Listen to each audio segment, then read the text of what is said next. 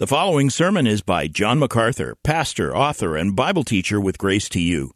If you've never contacted Grace to You, we want to send you a free booklet by John titled Defeating Discontentment. It gives you seven practical principles that will help you face setbacks and difficult circumstances and experience contentment even when life turns upside down. Request your free booklet titled Defeating Discontentment by writing to defeating at gty.org. That's defeating at gty.org. This offer is good in North America and Europe through June 2024. And now, unleashing God's truth one verse at a time, here is Grace to You Bible teacher John MacArthur. Luke chapter 9 is our text for this morning. We return to a section that I've called the paradox of discipleship. The paradox of discipleship. It is chapter 9, verses 23 down through verse 27, actually. Let me read this for you just to set it in your thoughts. Luke 9:23 he was saying to them all if anyone wishes to come after me let him deny himself and take up his cross daily and follow me for whoever wishes to save his life shall lose it but whoever loses his life for my sake he's the one who will save it for what is a man profited if he gains the whole world and loses or forfeits himself? For whoever is ashamed of me and my words, of him will the Son of Man be ashamed when he comes in his glory and the glory of the Father and of the holy angels. But I say to you truthfully, there are some of those standing here who shall not taste death until they see the kingdom of God. It was back in 1988 when a book that I wrote was released. The book was called The Gospel According to Jesus. I pulled that book off the shelf this week and read it. I don't often read my own books, but I wanted to reacquaint myself with everything that I had written that many years ago because I wanted to inform myself regarding the text that I'm speaking on this week and certainly next week as well. The Gospel According to Jesus was a book that uh, the publisher assumed would have some meager impact. I remember the publisher saying they thought they would sell about 25,000 the first year, but they sold 300,000.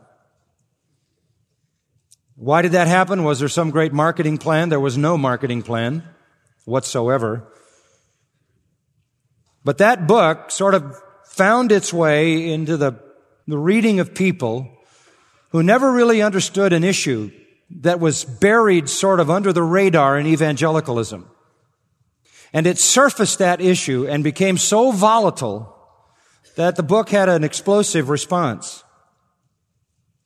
The simple truth of that book, which is still in print in a revised form, the simple truth of that book is that salvation and discipleship are the same thing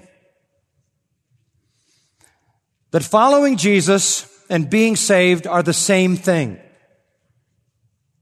Or to say it in the words of our text, looking at verse 23, if anyone wishes to come after me, let him deny himself and take up his cross daily and follow me. That is not an invitation to a higher kind of Christian living. That is an invitation to salvation. That was the simple truth of the book. That truth was so obscured and so buried under the dominant evangelical view of evangelism that when I wrote the book, people thought it was scandalous to say that to be saved, you needed to deny yourself, take up your cross, and obey Christ.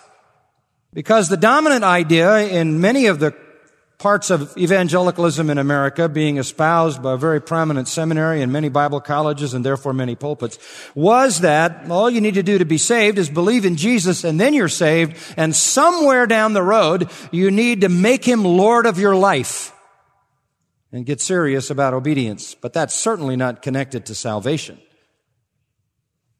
I remember as a kid growing up going to hear speakers here and there and going to camps and conferences where it was pretty common to say, now you may have Jesus as Savior, but do you have Him as Lord? Don't you think it's time to receive Him as Lord? Maybe you ought to get serious about obeying Him. I was uh, speaking at Founders Week at the Moody Bible Institute Years ago, when this controversy was just raging, and I had five sessions in the morning, and I was uh, I was speaking on um, the subject of a true invitation to salvation, which incorporates discipleship, obedience, following Christ, all these things.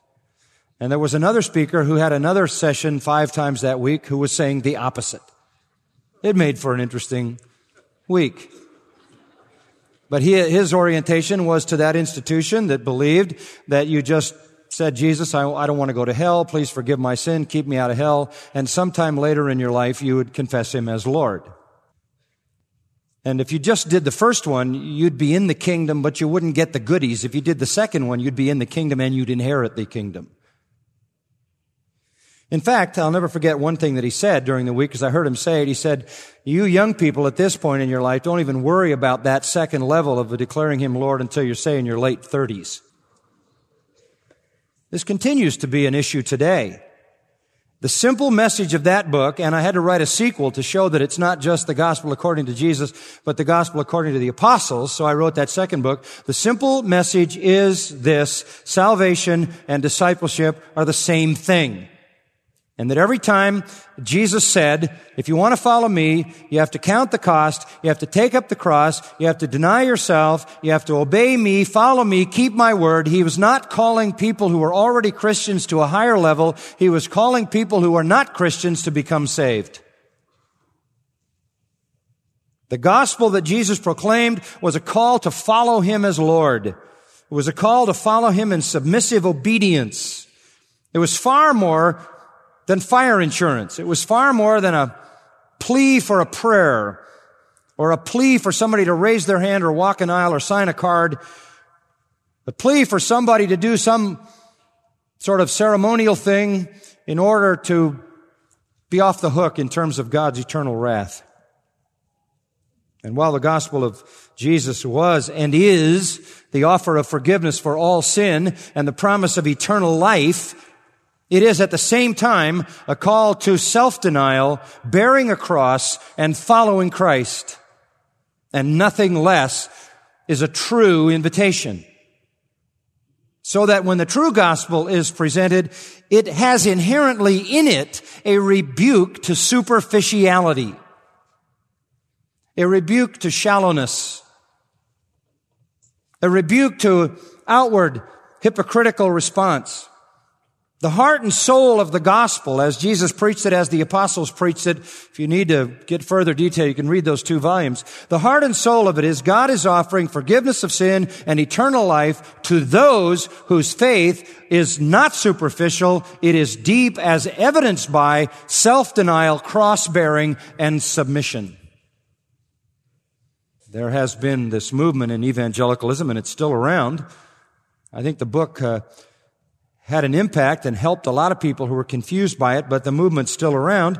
This movement separates salvation from obedience, separates Jesus as Savior from Jesus as Lord, separates believing from obeying, separates justification from sanctification.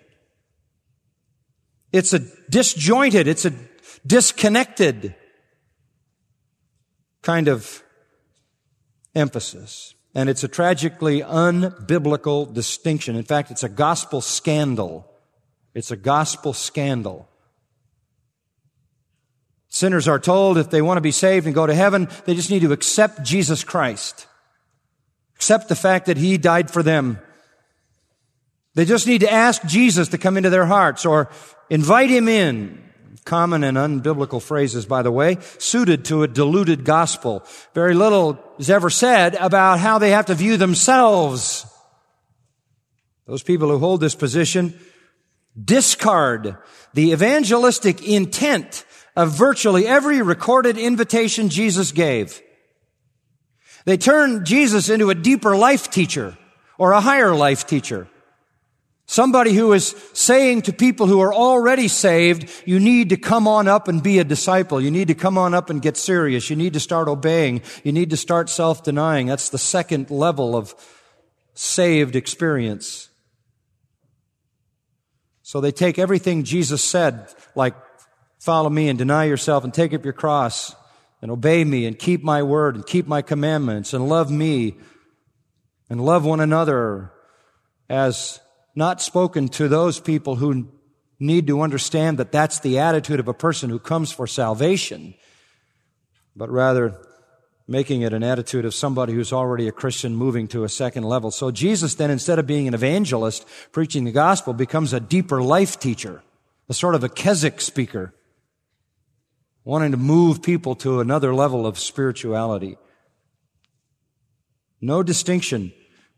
No distinction, such as that distinction between salvation and discipleship, making them two different things. No distinction has done so much to undermine the authority and the accuracy of Jesus' evangelistic message. Everything that takes that side strips Jesus of the evangelistic intent of what he says. That's not a small issue. If Jesus said, I came into the world to seek and to save that which was lost, then we ought to make sure we know that what he said had that in mind. He didn't say, I came to elevate those who were saved. He said, I came to those that are lost. I don't really want to reinvent Jesus. And I think it takes an awful lot of brashness to do that. Jim Boice, treasured friend, now with the Lord, great loss to all of us, wrote a book called Christ's Call to Discipleship. He also wrote the foreword to the Gospel according to Jesus, one of two forewords in the book, because he certainly stood in the great tradition of those who rightly understood the Word of God, and he was happy to write it. But he wrote a book called Christ's Call to Discipleship, and a paragraph in that book is worth quoting.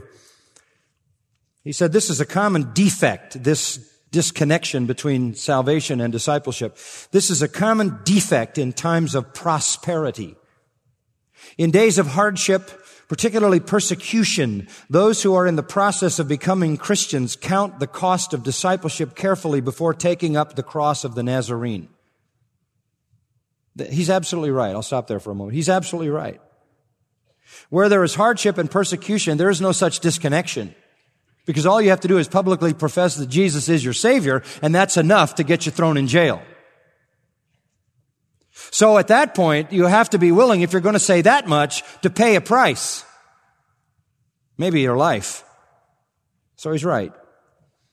He says in times like that, further quoting, preachers do not beguile people with false promises of an easy life or indulgence of sins.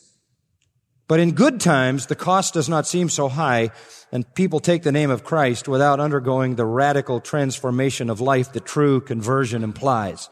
End quote.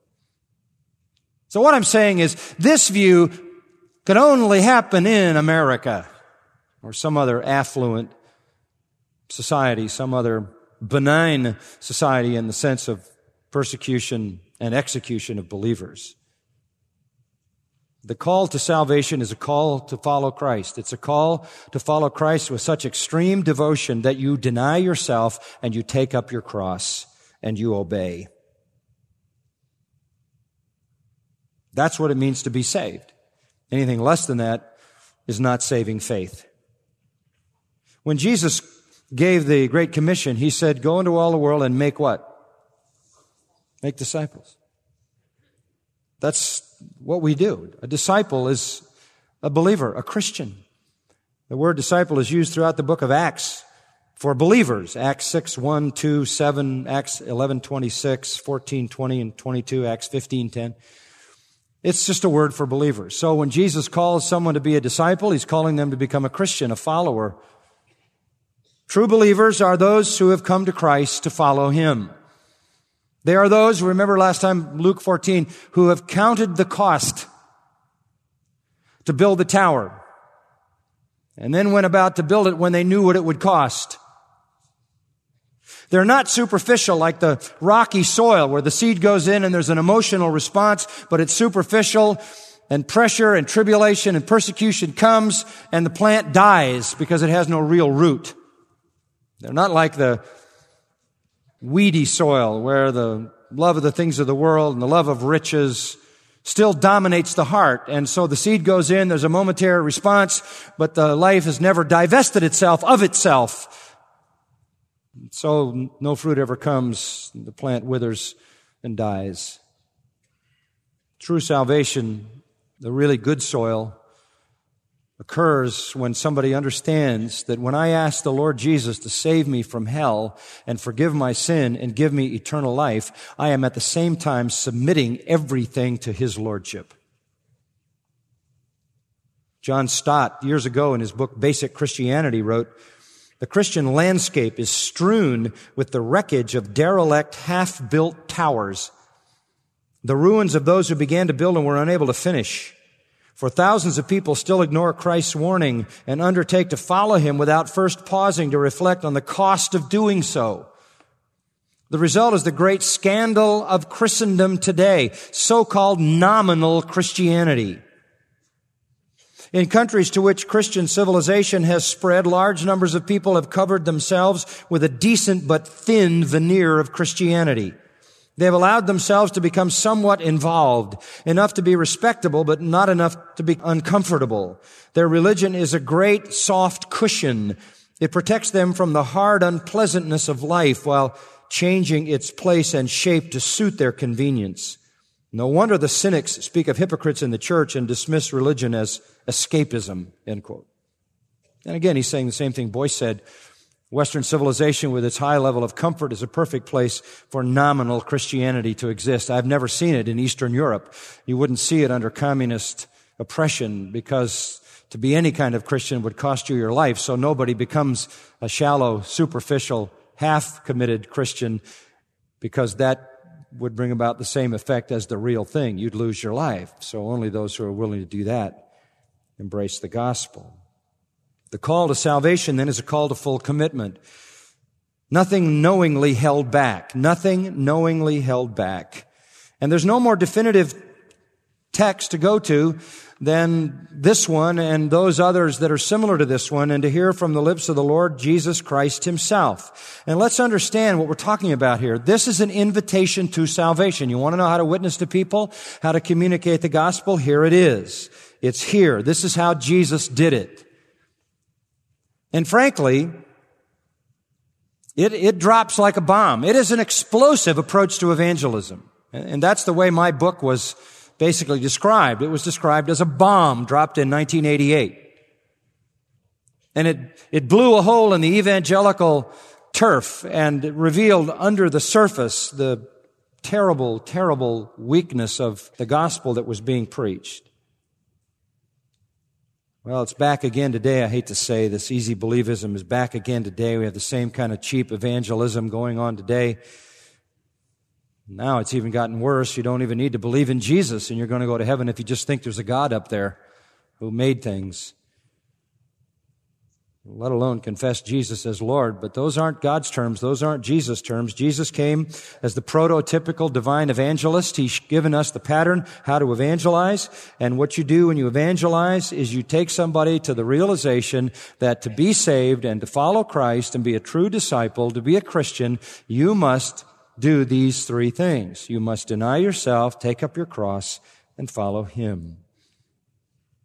This is the hard message of evangelism. You say, well, people aren't likely to buy into this. If they're not, then they can't be saved. We can't change the terms to get the desired effect. So let's go back to the text and let's go back to the principle, just to state the principle so we sort of set our feet on a foundation here. Back to verse 23, he was saying to them all, speaking to the 12 apostles and also to the other followers in the crowd that were with him. He's saying to them all, you need to understand this very basic foundational truth. If anyone wishes to come after me, let's stop there for a moment. If anyone wishes to come after me is a gospel invitation. You want to be my true follower. You want to be genuine. Here's what I ask. Let him deny himself and take up his cross daily and follow me. This isn't about you having your needs met. This isn't about you getting what you want. This is about you saying no to all of your needs, desires, hopes, ambitions, dreams, schemes, plans. This is about you embracing mine. This is not about satisfaction. This is about sacrifice. There's a level of desperation here. You say, well, people aren't going to easily buy into that. Well, of course they're not. But then whoever said salvation was easy or even possible, unaided by the Holy Spirit. But there are nonetheless these three ingredients in this first principle. Let's just take them one at a time and they'll help us to understand more as we look at each one. First, three ingredients in this great principle. There's the three elements of this complex of saving faith. It assumes that Jesus is Lord and Christ and God and Savior.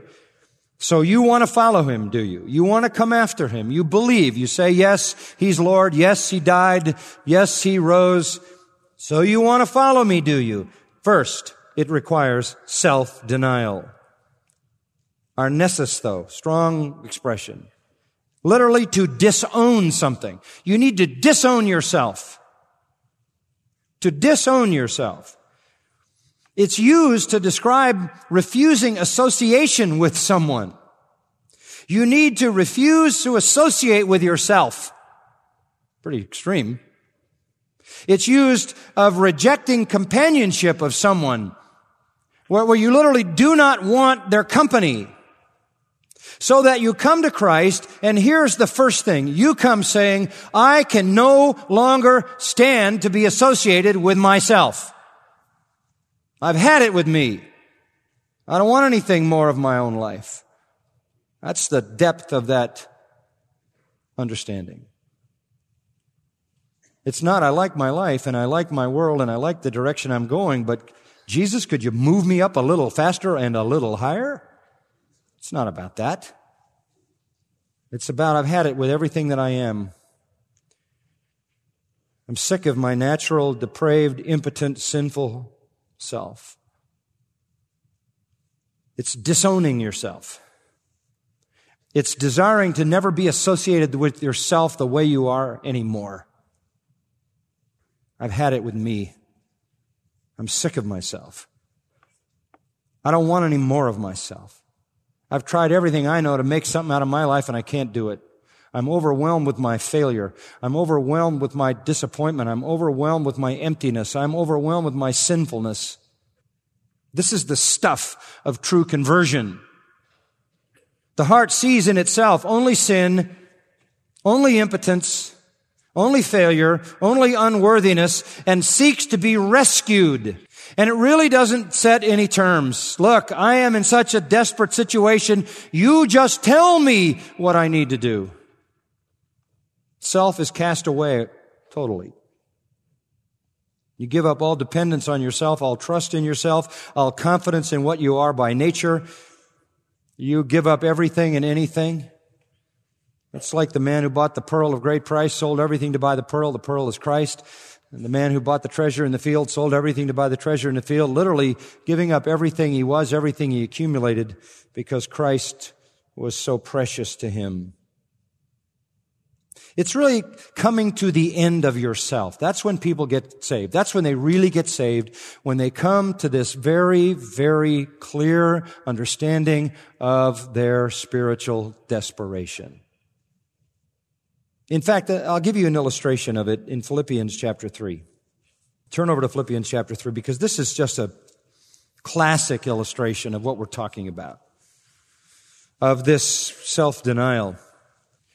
The apostle Paul is the illustration, and here you have the account of his conversion on the inside. You have the outside history, the event in Acts 9, which is the Damascus Road event. But here's what was going on on the inside of Paul this is the work that God had done in his life, and this is a very good illustration of coming to the end of yourself.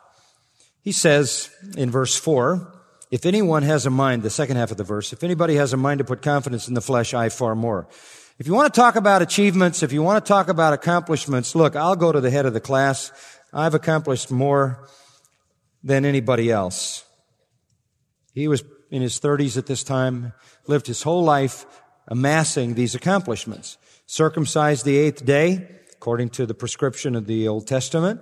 He was of the nation Israel. He had gone through the right ritual, belonged to the right race of people. He was of the tribe of Benjamin. He belonged to a tribe of great privilege, a very exalted tribe. He was a Hebrew of Hebrews, which simply means he was kosher. He kept all the traditions to the very letter.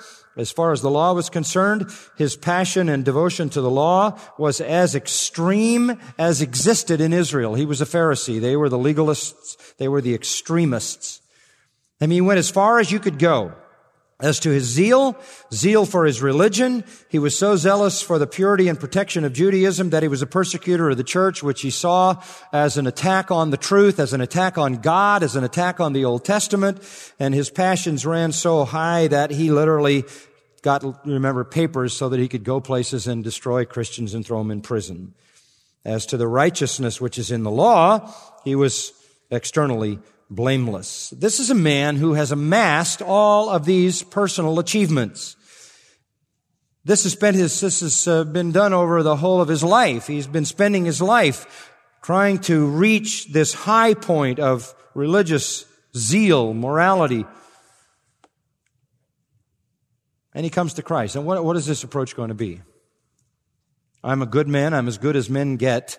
I'm as devoted as the tr- to the truth of Scripture as a man can be. I'm as fastidious about the study of Scripture as a man can be. I'm as passionate about the protection of the truth as a man can be. I've done it all. I've toed the line. I've crossed every T and I've dotted every I. And now he's met Christ on the Damascus Road. He understands the gospel. And immediately in verse 7, he says, Whatever things were gained to me, that all went in the asset column. That all went as gain. All his life achieving that. It all was gain. Whatever things were gained to me, those things immediately I've counted as loss. They went from the asset column to the liability column. They weren't neutral. They weren't uh, limited. They were loss. In fact, to understand the level of their loss, the next verse, I count all things to be lost. Now there's self-denial. I don't care what it is. It doesn't help. It doesn't contribute. It doesn't add anything. You just have to look at your whole life, no matter how religious, how zealous, no matter how you kept the tradition of your fathers, no matter how fastidious you were, you look at it all and you say it is loss. All of it. Everything that is in me is loss. Why? Romans 7, 18, in my flesh dwells no what? Good thing. And to even go further, he says it's all loss. And down at the end of verse 8, he says, I count it all. And the Greek word is skubalon, excrement. The grossest word he could find. That's what it is. Now there's a man who understands self-denial. And at this point in his list, he hasn't even denied the fact that he loved sin and he loved iniquity and all of that. He's not just doing that. He's turning from the worst sin in his life, which was self-righteousness. But even that to him was filth, garbage. When I saw Christ, I gave up everything that was Paul. Everything. And that's the only way you ever come. And it may not be religion and self-righteousness for you. It may be, it may be wretched immorality, cheating or whatever other things, lying, stealing, whatever other forms of corruption. It may be just that you're, presu- you're, you're consumed with your own promises and pledges to achieve certain things in your own mind in order to reach a certain level of self-esteem and whatever it is. You come, and the first thing that has to be realized is that this is the death of you. Your hopes, your dreams, your ambitions, your desires. It's not about meeting all the little things that you want, having Jesus jump out of the bottle and give you your three wishes. It's about the death of you. That's why the Beatitudes of Matthew 5, starting in verse 3 and following. If you want to enter the kingdom, you start by being poor in spirit. What is that? That's the, the word means spiritually bankrupt. Literally, it's the word for poverty that means a beggar. It doesn't mean you have little. It means you have nothing and can't earn anything. You're destitute. So you realize that whatever you have is nothing. You add it all up and it's zero. It's rubbish. It's nothing. So this is the foundation virtue. This is the foundation virtue of the heart that's going to come to Christ for salvation. Bankruptcy. Spiritual bankruptcy. Destitution. Desperation. Wretchedness. So that you're not saying, well, I might like Jesus as my Savior. I don't know if I want to have Him as my Lord. I'd like to carry out some deals of my own. Yeah, you're past that. You've come to spiritual bankruptcy.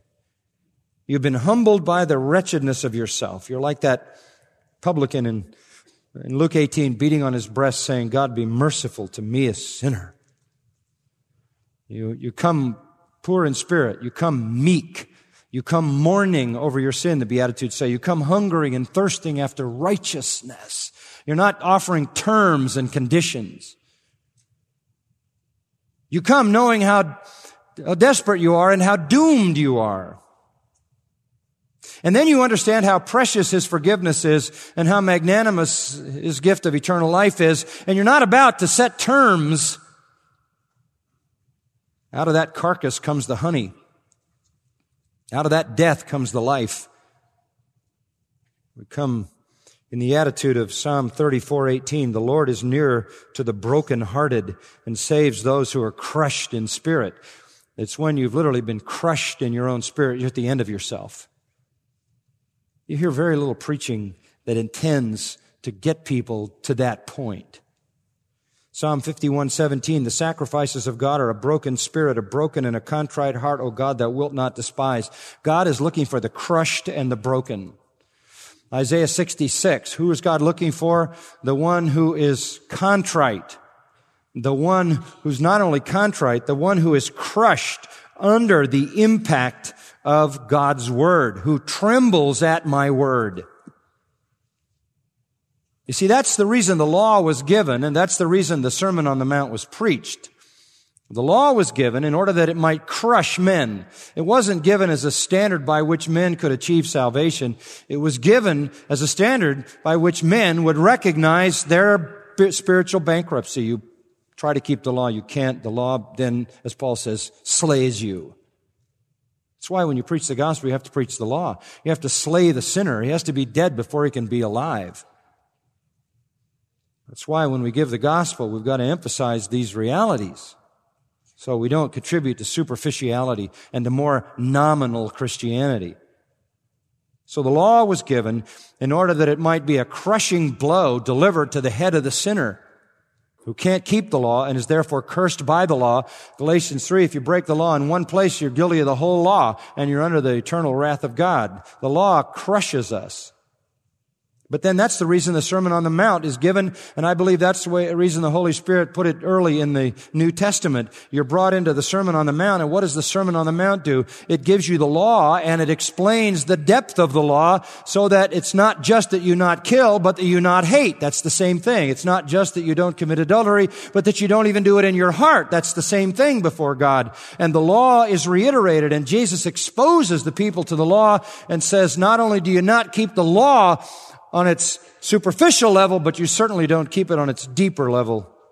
You are guilty of the violation of the law of God. That's why we say you don't even understand the gospel until you understand the law. That's why preaching can't be some kind of marketing strategy to schmooze people along until they decide they're going to take Jesus into their life. The law is a crushing, devastating experience in which the sinner brought before the law of God either revolts against that work of the law and bolts back to his sin and wanting to get as far away from the exposure of the law as he possibly can, or he's crushed under that law, at which point he realizes his spiritual bankruptcy and he cries out for forgiveness and mercy. And at that point, when he does that, he's not making bargains with God, understanding his destitution, realizing he has nothing in his own life to commend himself to God, nothing of value in all that he's accomplished. He throws himself upon the mercy of God who can provide for him all the heavenly riches that the Word of God speaks of. That's the attitude. You take Christ on his terms, not yours. The proud sinner wants Christ and his pleasure. The proud sinner wants Christ and his covet, his covetousness. The proud sinner wants Christ and his immorality. But the broken sinner is so desperate, he'll give up anything just to have Christ, just to have forgiveness and eternal life and hope and deliverance. Thomas Watson's wonderful book on the Beatitudes he says a castle that has long been besieged and is ready to be taken will deliver up on any terms to save its life. He whose heart has been a garrison for the devil and has held out long in opposition against Christ, when once God has brought him to poverty of spirit and he sees himself damned without Christ, let God prosper, let God offer, and he will simply say, Lord, what will you have me to do? End quote. That's the attitude. That's the attitude. And that really becomes a way of life. It becomes a way of life. You come to Christ in that desperation, at the end of yourself, eager to self deny because you know there's no value in you. And then once you become a Christian, that attitude is still there. It's still there. It becomes a way of life. As you grow in the knowledge of God and the knowledge of Christ, the roots of self denial go down. A way to understand it is that growth in grace is growth downward. It's growth downward. As you grow in grace, you have a continually lower opinion of yourself. You can spot a person's spiritual maturity pretty easily. Growth in grace is down. It is the forming of a lower estimate of ourselves. It is a deepening realization of our nothingness. It is a heartfelt, increasing recognition that we are utterly unworthy. I was counseling somebody yesterday and this person said, I, um, I just, I just want to be able to do something for the Lord with the implication like, like you do. And I say, well, you know, the longer I've been a Christian, the more I've realized that I don't do anything for the Lord. I not only don't do anything for the Lord, I can't do anything for the Lord. And the wonder of wonders is that the Lord can do what He does through me. So you go from being a Christian when you're new and saying, I want to do something for the Lord, to maturing through the years to saying, God, how is it that you have chosen by your grace to be able to do anything through me? Humility is a demonstration of a person's spiritual maturity. Because when you come in on those terms, you grow down from there. You thought you were humbled at the time of your conversion. If you've walked with the Lord for very long, you, you should be lower than you were then.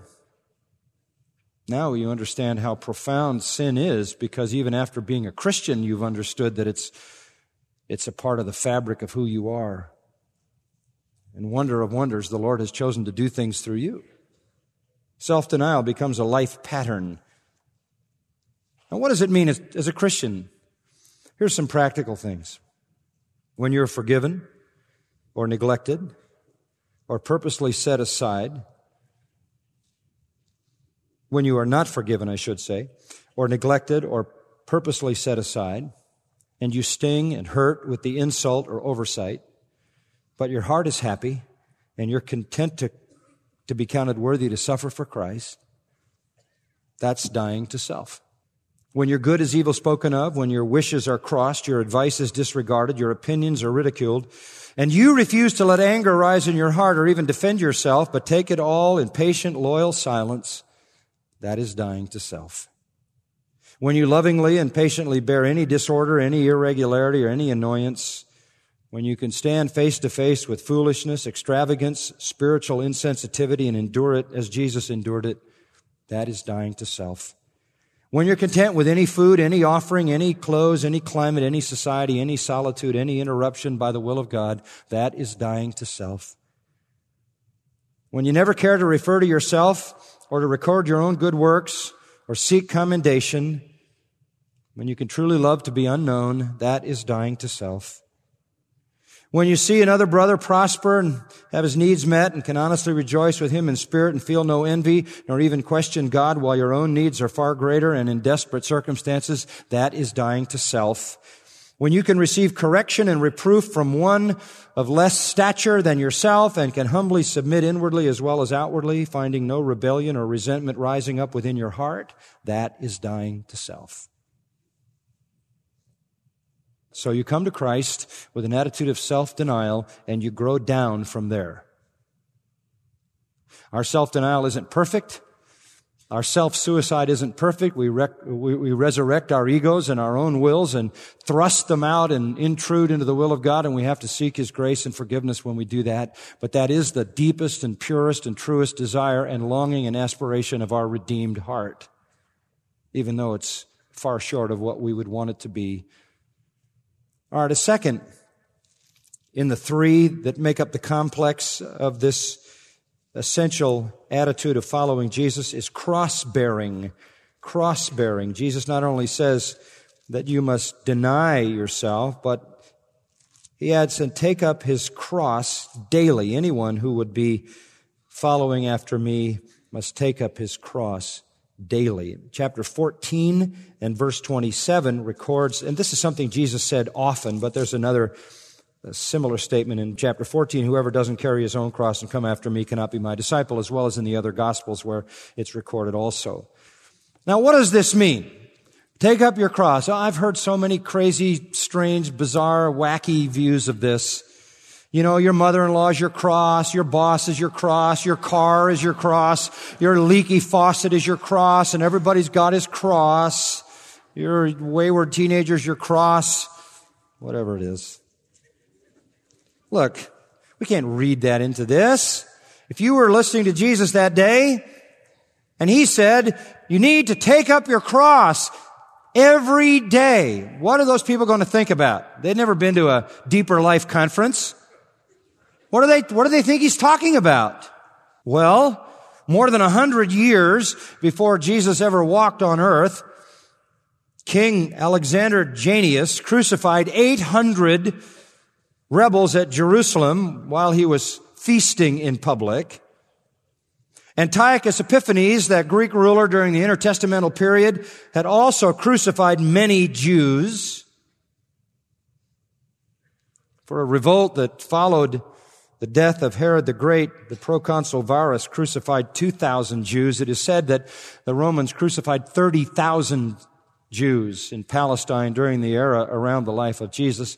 When Jesus said, take up a cross, they only thought of one thing. Horrible suffering, pain, and death. Jesus is saying, this is how extreme your devotion has to be. This is willingness to endure persecution.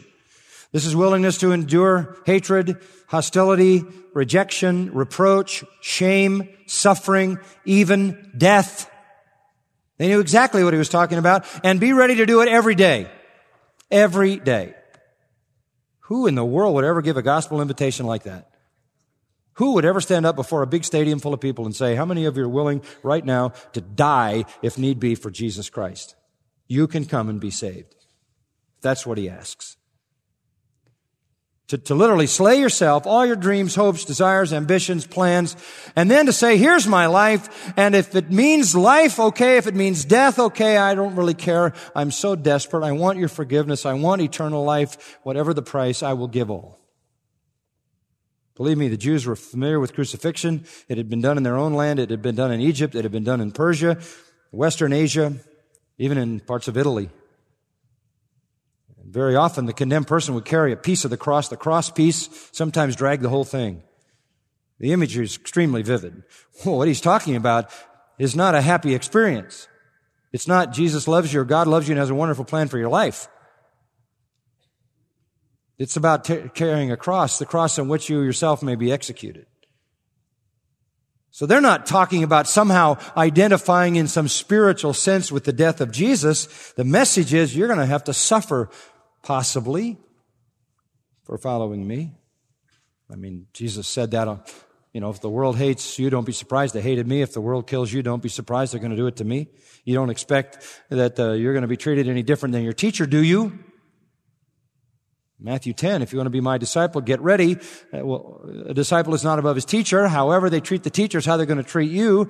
So realize this, you're going to have to confess to me before men, and you're going to have to confess to me before men knowing that it could cost you your freedom, it could cost you years of your life imprisonment, it could cost you hatred and alienation, and it even could cost you martyrdom.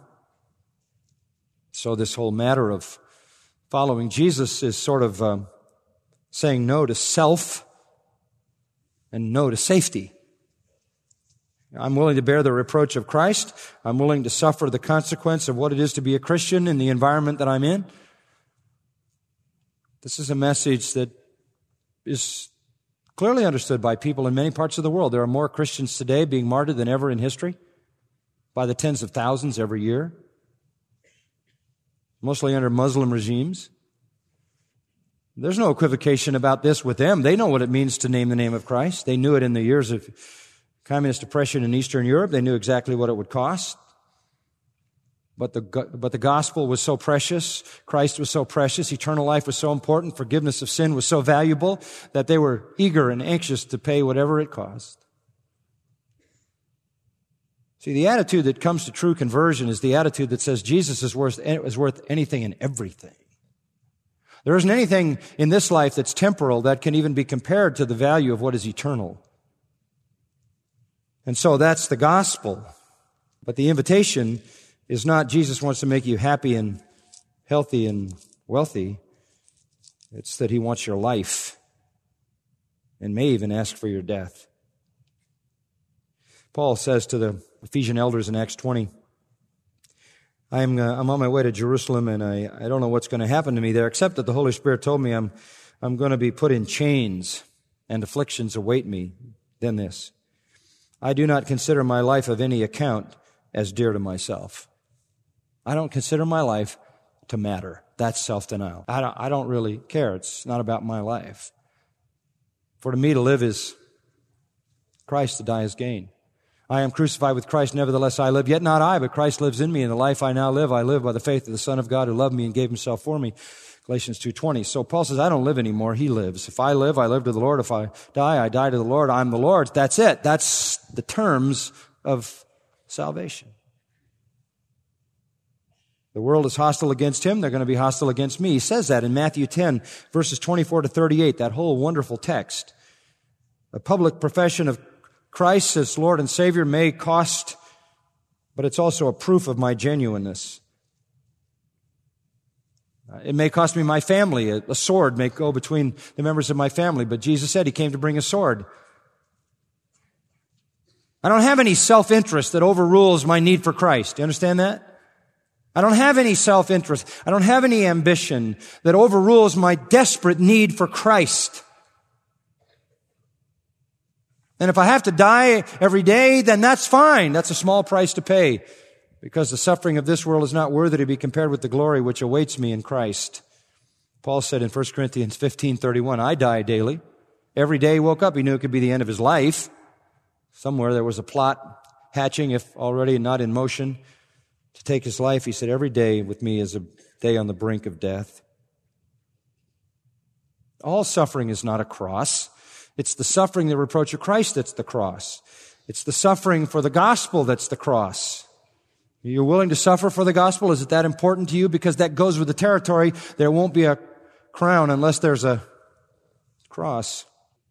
So if you're coming to Christ and you're not saying to yourself, eternal life, the life to come, the forgiveness of sin and what God has prepared for me in heaven is so precious to me and so valuable to me, and I am so sick of what I am that I am willing to give up everything I have. None of it has any value anyway, and I am willing, if necessary, to bear the full reproach of Jesus Christ no matter what it costs, even if it costs my life. That's what Jesus said. So, it's a serious call here. Serious call.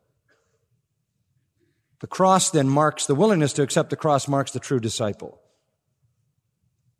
You take up the cross and you take it up as a way of life, daily. It's a way of life. The hymn writer said, Must Jesus bear the cross alone? And all the world go free? No, there's a cross for everyone. There's a cross for me. The consecrated cross I'll bear till death shall set me free and then go home my crown to wear, for there's a crown for me. So, you know, you look at your life and you say, oh, it doesn't matter what my life is to me. I'm thankful for the life the Lord gave me. I'm even more thankful for the, the death that ushers me into the next life. And whatever the cost, whatever I have to give up of myself, I eagerly give up because I've come to the end of myself and I found that I have no value.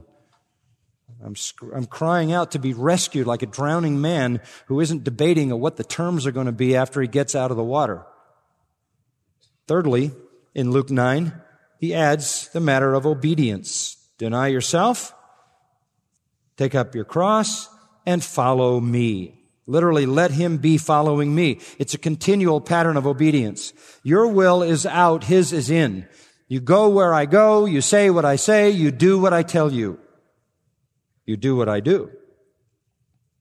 You know, in, in Matthew 7, the, this whole matter of obedience is at the heart of the Sermon on the Mount, Matthew 7, 21. Not everyone who says to me, Lord, Lord, will enter the kingdom of heaven, but he who does the will of my Father who's in heaven. It's the doers, not the sayers. It's the people who obey. And of course, the Gospel of John is just loaded with this kind of emphasis where Jesus talks about how true faith, true saving faith is made manifest in obedience in the, this, I can't take you through all of them, but verse 21 of John 14 is one. He who has my commandments and keeps them or obeys them, he it is who loves me. And he who loves me should be loved by my Father, and I'll love him and disclose myself to him. It's all about obedience. It's always about obedience, always about following. Lordship isn't an option. Obedience isn't something you do after you're 35. John 15, 10, if you keep my commandments, you'll abide in my love. If you don't, you won't. That's simple chapter Uh, 15 verse 14, you are my friends if you do what I command you.